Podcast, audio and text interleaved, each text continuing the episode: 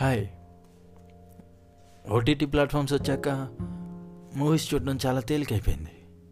అలా రిలీజ్ అయిన మూవీస్లో నేను చూసింది శకుంతలాదేవి. ఆ సినిమా చూశాక నాకు కనిపించింది ఒకటే.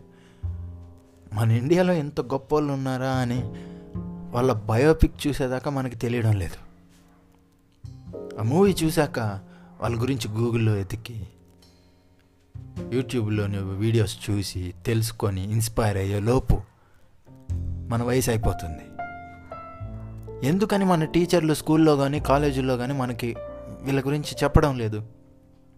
అంటే వాళ్ళకు కూడా వీళ్ళ గురించి తెలియలేదా? పిల్లలు సినిమాలు చూసి చెడిపోతారు అనేది తర్వాత విషయం. ఇప్పుడు సినిమాలు చూస్తే కానీ ఇలాంటివి తెలియడం లేదు. పిల్లలకి ఇండియాలో ఉన్న గొప్ప వాళ్ళ గురించి చెప్పండి. ఇన్స్పైర్ చేయండి. ఏమో వీళ్ళ గొప్పతనం గురించి తెలుసుకొని వాళ్ళు కూడా ఏదన్నా సాధించాలన్న ఆలోచన వాళ్ళకి కలగచ్చు కదా.